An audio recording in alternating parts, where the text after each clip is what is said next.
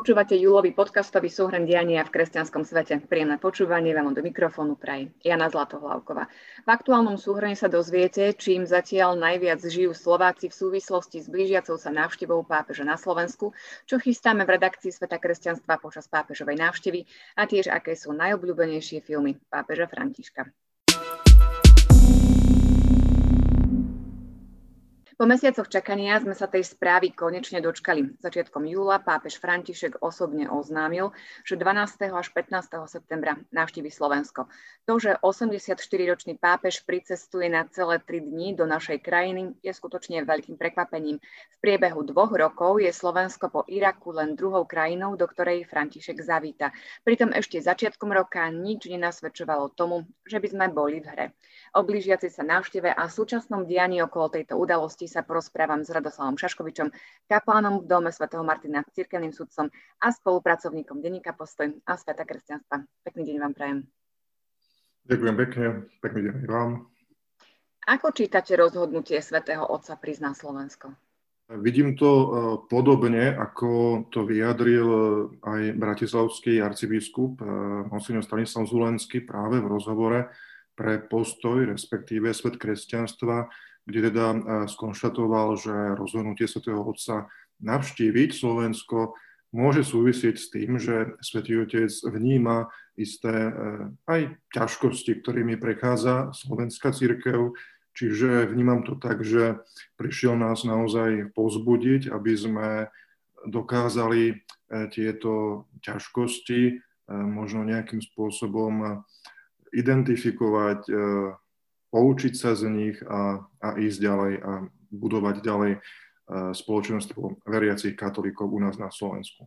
No a myslíte si, že Svetý Otec e, dokáže nám za tie tri dni nejako pomenovať tie veci, v akých sa naša církev nachádza? Ako je, dajme tomu, dostatočne informovaný o tom, že čím žije slovenská církev, akú církev tu nájde a čo potrebuje počuť? Nepochybujem, že vatikánska diplomácia si dobre robí svoju prácu, takže som presvedčený o tom, že príhovory svätého Otca, eh, ktoré teda, ako poznáme pápeže Františka, tak sú vopred pripravené, ale je tam istý priestor aj na improvizáciu, že nepochybujem o tom, že to, čo eh, nám chce svätý Otec v septembri povedať, eh, že to je niečo, čo určite bude vychádzať aj z tých informácií, ktoré sú mu zo Slovenska práve prostredníctvom nunciatúry poskytované. Aj v okolí pápeža Františka sa nachádzajú spolupracovníci, ktorí pochádzajú zo Slovenska, čiže Svetý Otec môže mať informácie aj touto cestou. Naša spoločnosť je v súčasnej dobe tak dosť polarizovaná a aj samotná návšteva umožnenie len očkovaným, aby sa na nej zúčastnili, rozprúdila také vášnivé debaty a asi aj tak zase rozdelila aj samotných veriacich. Stal sa pápež súčasťou vakcinačnej kampane? Uh, znova by som sa odvolal na svojho ordinára, monsignora Stanislava Zvolenského, uh, ktorý vlastne reagoval na uh, takéto názory tým, že on sám skonštatoval, že toto rozhodnutie treba vnímať v duchu požiadavky, aby sa na stretnutie so Svetým Otcom mohlo dostaviť čo najviac ľudí. Vnímam to tak, že naozaj je dôležité, aby organizátori vedeli, na čom sú, s čím môžu rátať, aby boli schopní e, bez ohľadu na to, aká situácia bude v polovici septembra, pripravovať program návštevy aj za účasti verejnosti. Čiže toto mi príde ako také hlavné posolstvo pre, pre organizátorov, ktorí môžu teda pokojne pripravovať tie podujatia za účasti veriacich. No a pokiaľ ide o tu, ten druhý rozmer, že teda bolo povedané, že len pre zaočkovaných, tak e, ja v tomto, e, ja som taký optimista a verím, že v tomto je možno ešte priestor na nejaké dodatočné rokovania s predstaviteľmi štátu, e, bez toho teda, aby sa narušila tá základná myšlienka, že tie podujatia môžu byť pre verejnosť. Čiže ja to vidím ako taký prvý krok, že, že teda môžeme sa pokojne pripravovať, rátať s tým, že verejnosť bude mať prístup na stretnutie so Svetým Otcom a tie podmienky sa pokojne môžu ešte ďalej nejakým spôsobom doladiť. Čiže nerobil by som z toho paniku, počkajme si, aká bude tá definitívna verzia tých podmienok. Objavila sa aj taká výčitka, že uh, teda adresovaná církvi, že opäť len církev nejako pristúpila na nejakú hru, ktorú si tu rozohrali politici a tak nejako ako si neautonomne sa postavila k celej problematike. E, čo podľa vás by mohla konferencia biskupov urobiť inak, ak vôbec, e, aby sa toto jej rozhodnutie stretlo možno s takým väčším pochopením? Ja si myslím, že aj medzi nami, veriacimi kresťanmi katolíkmi, by malo byť isté pochopenie pre uh, situáciu, ktorá teda nikoho z nás neteší. Áno, hovorím o teda pandémii, ktorú stále žiaľ prežívame. Eh, vidíme, že je veľmi pravdepodobné, že v septembri tu už bude prebiehať nejaká, nejaká tretia vlna. Čiže skúsme my mať pochopenie aj preto, že štát, ktorý je zo svojej podstaty eh, konzervatívna inštitúcia, pretože sleduje spoločné dobro, hej, štát má zabezpečovať spoločné dobro a súčasťou toho je áno aj tento druh ako keby opatrení, ktoré môžu nám byť nepríjemné a áno, aj sú, samozrejme, každému, aj mne osobne sú tie opatrenia nepríjemné, ale vnímam, že je tam za tým nejaké to vyššie dobro, nejaká tá snaha štátu e, zabezpečiť e, ochranu svojho obyvateľstva aj v súvislosti s týmto, s týmto ochorením. Naozaj nevidel by som za tým nejakú snahu či už obmezovať veriacich príde mi úplne cestné, eh, aby sme tu uvažovali o nejakom obmedzovaní nejakých práv veriacich. Zase z druhej strany tiež nevidím, eh, lebo objavili sa aj také hlasy, ktoré povedali, že, no, že áno, že teraz zase tí veriaci majú nejakú výnimku, hej, že hromadné podujatie a iné druhy hromadných podujatí byť, byť nemôžu. Čiže ako mne prídu takéto úvahy z jednej alebo druhej strany, áno, takým zbytočným rozosievaním nejakého sváru medzi občanov Slovenskej republiky. E, myslím si, že všetci by sme mali mať e, naozaj pochopenie, pretože e, je tu, nejaká, je tu nejaké ochorenie, ktoré sa teda šíri, ktoré šíri teda, ako teda vo forme tej kvapôčkovej infekcie, spôsobuje niektorým ľuďom vážne zdravotné problémy.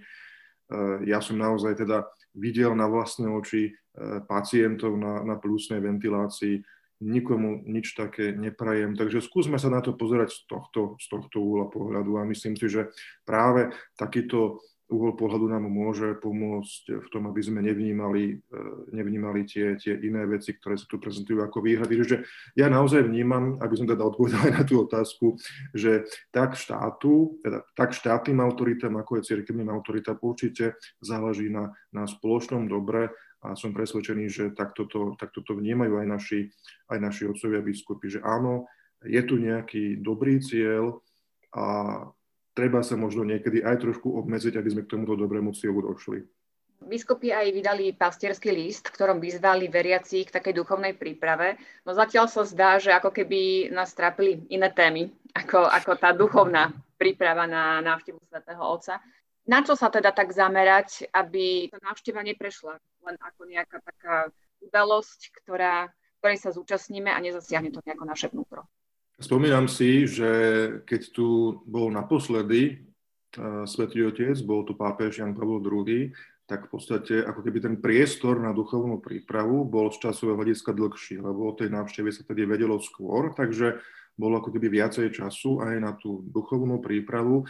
E, tu na vlastne o návšteve svätého otca Františka sme sa teda dozvedeli, respektíve oficiálne bola potvrdená dva mesiace pred jej plánovaným termínom konania, takže rozumiem, že ten časový úsek je o niečo kratší, ale možno by som odporúčil našim čitateľom a poslucháčom webovú stránku venovanú práve návšteve e, svätého otca Františka, kde je aj taká rubrika, že duchovná príprava.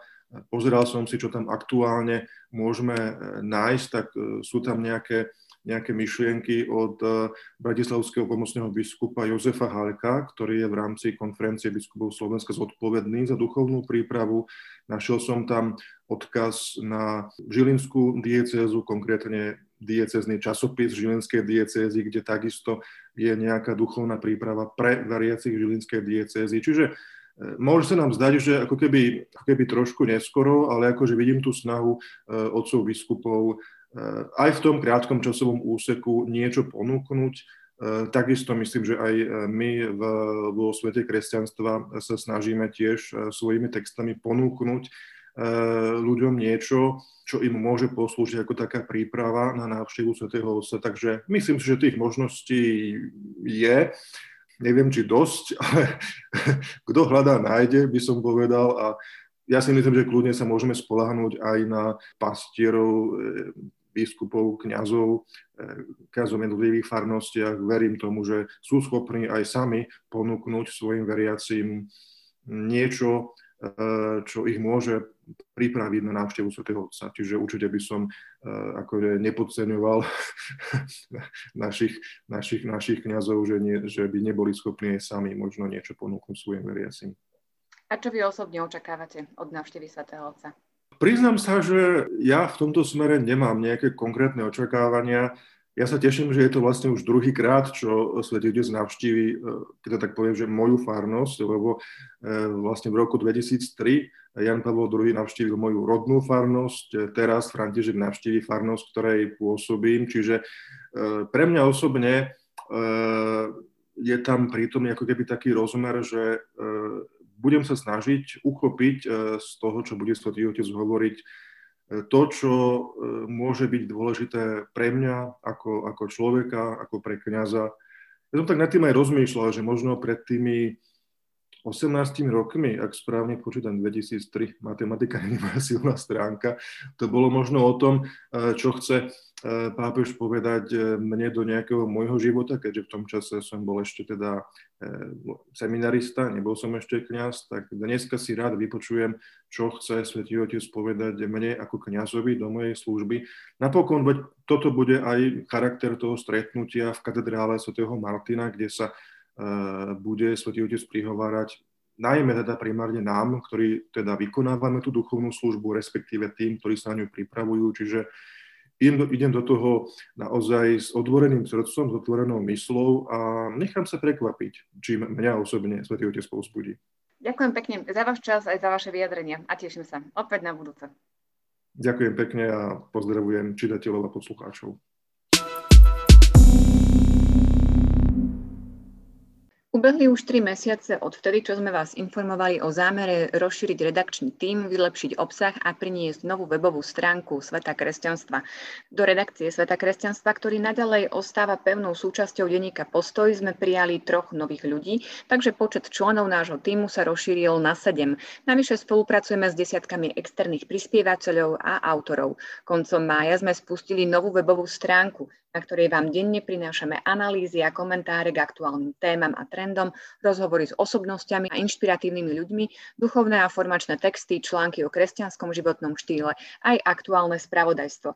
Počas uplynulých týždňov sme sa rozprávali napríklad s biskupmi Vladimírom Feketem a Petrom Rusnákom, ale aj s inšpiratívnymi kňazmi, reholníkmi a lajkmi, akými sú Max Kašparu, Jan Buc, Michal Zámkovský, Juraj Šus zo spoločenstva Ladislava Hanusa či Jana Zubajová z kapely Heartbeat. Komentovali a analyzovali sme pokles nových kňazských povolaní, dôsledky pandémie na život cirkvi, dôvody pápežovej návštevy na Slovensku, či jeho obraz medzi veriacimi i neveriacimi. V porovnaní s minulosťou vám cel celkovo prinášame približne 5 krát viac textov s výrazne širším tematickým a žánrovým rozsahom. Podľa vašich reakcií vidíme, že sme sa vybrali správnou cestou. Články na svete kresťanstva patria medzi najčítanejšie v denníku Postoj. Zároveň neustále uvažujeme nad tým, ako sa ďalej zlepšovať. Aj preto sme sa začiatkom júla vo Vysokých Tatrách stretli s desiatkou kňazov, zasvetených a lajkov, ktorých hlas je v rámci Slovanskej cirkvi veľmi dôležitý, aby sme spoločne uvažovali nielen nad výzvami sveta kresťanstva, ale aj nad výzvami, ktoré stoja pred cirkvou doma i vo svete. Obzvlášť nás teší, že nás svojou prítomnosťou povzbudil aj arcibiskup Cyril Vasil. Stále však ešte nie sme v cieli. Potrebujeme ďalej rásť, aby sme sa mohli porovnávať s tými najlepšími v zahraničí. Preto vás prosíme, ak vidíte zmysel a dôležitosť tohto projektu, pridajte sa aj vy k podporovateľom Sveta kresťanstva. Aj vďaka vašej podpore už teraz pripravujeme špeciálne články, rozhovory, televízne diskusie a ďalšie formáty, ktorými chceme čo najdôkladnejšie a najhlbšie pokrývať a analyzovať návštevu pápeža Františka na Slovensku. A ešte sme pre vás pripravili stručný prehľad najdôležitejších udalostí mesiaca. V cirkevných zboroch Evangelickej cirkvi Augsburského vyznania na Slovensku prebieha voľba nového generálneho dozorcu. Veriaci si vyberajú medzi Marianom Damankošom a Ivanom Trepáčom. Jozef Kováčik skončil v pozícii programového riaditeľa televízie Lux. Ďalší známy kňaz, Jan Buc, posilnil rady redakčného duchovného života RTVS. Predseda Poľskej biskupskej konferencie Stanislav Gadecký odsúdil potraty aj homosexuálne zväzky. Na jeho slová počas cyrilometodskej púte v Nitre reagovala aj prezidentka Zuzana Čaputová. Pápež František vydal motu proprio Traditionis Custodes, ktorým opätovne sprísnil pravidlá pre slávenie predkoncilovej liturgie. Kardinál Burke a ďalší podporovatelia tzv. tridentskej omše proti tomu protestujú. Kardinál Beču sa postavil pred Vatikánsky súd. Prokurátor viní talianského kardinála a ďalších deviatich odsúdených z finančnej sprenevery. Finančný deficit Svetej stolice v pandemickom roku 2020 bol vyše 66 miliónov eur, kým v roku 2019 bol len na úrovni 11 miliónov eur. V Číne vysvetili 5. biskupa od podpisu provizornej dohody s Vatikánom. Súdny dvor Európskej únie rozhodol, že firmy môžu zakázať odev a symboly spájané s náboženstvom. V roku 2020 vystúpilo z katolíckej cirkvi v Nemecku 221 tisíc veriacich, len o čosi menej ubudlo evanielikov. Vo veku 84 rokov zomrel v nemocnici v Bombaji väznený jezuita Svami, ktorý sa zasadzoval za práva najnižších kást indickej spoločnosti. Do protestov na Kube sa zapojilo aj kresťanské hnutie za oslobodenie. Medzi zadržanými boli aj miestni kňazi a seminaristi. Na záver vám ponúkame bodku filmovú, a to hneď dva typy od pápeža Františka. Ak by vás zaujímalo, ktoré sú najobľúbenejšie filmy súčasného pápeža, tak sú to Cesta od Federica Felliniho a film Rím otvorené mesto od Roberta Rosalínyho. Prezradil to v rozhovore s kňazom a filmovým odborníkom Dariom Eduardom Viganom, ktorému v uplynulých týždňoch v Taliansku vyšla kniha Pohľad dvere srdca. Pápež František si v krátkom rozhovore, ktorý sa nachádza na začiatku knihy, zaspomínal aj na to, ako v detstve chodieval do kina a ako sa s rodičmi o filmoch spolu rozprávali. Keďže Bergoliovci boli talianskí emigranti, neprekvapuje, že inklinovali najmä k produkcii z Apeninského polostrova. Okrem dávnych spomienok a odvolávok na rôzne filmové tituly z prvej polovice 20. storočia sa pápež ponára aj do úvah nad dôležitosťou katechezy pohľadu či pedagogiky očí. Pápež František konštatuje, hľadieť a vidieť nie je to isté. Hľadieť je činnosť konaná čisto očami, ale na to, aby sme videli, sú potrebné oči a srdce. Koniec citátu. Človeku tak nevdojak prichádzajú na um slova líšky z Malého princa. Dobre vidíme iba srdcom. To hlavné je očiam neviditeľné. Počúvali ste mesačný podcastový súhrn diania v kresťanskom svete, na ktorom spolupracovali Imrí Gazda, Radoslav Šaškovič a Jana Zlatohlávková. Za celú redakciu Sveta kresťanstva vám prajem požehnané letné dni.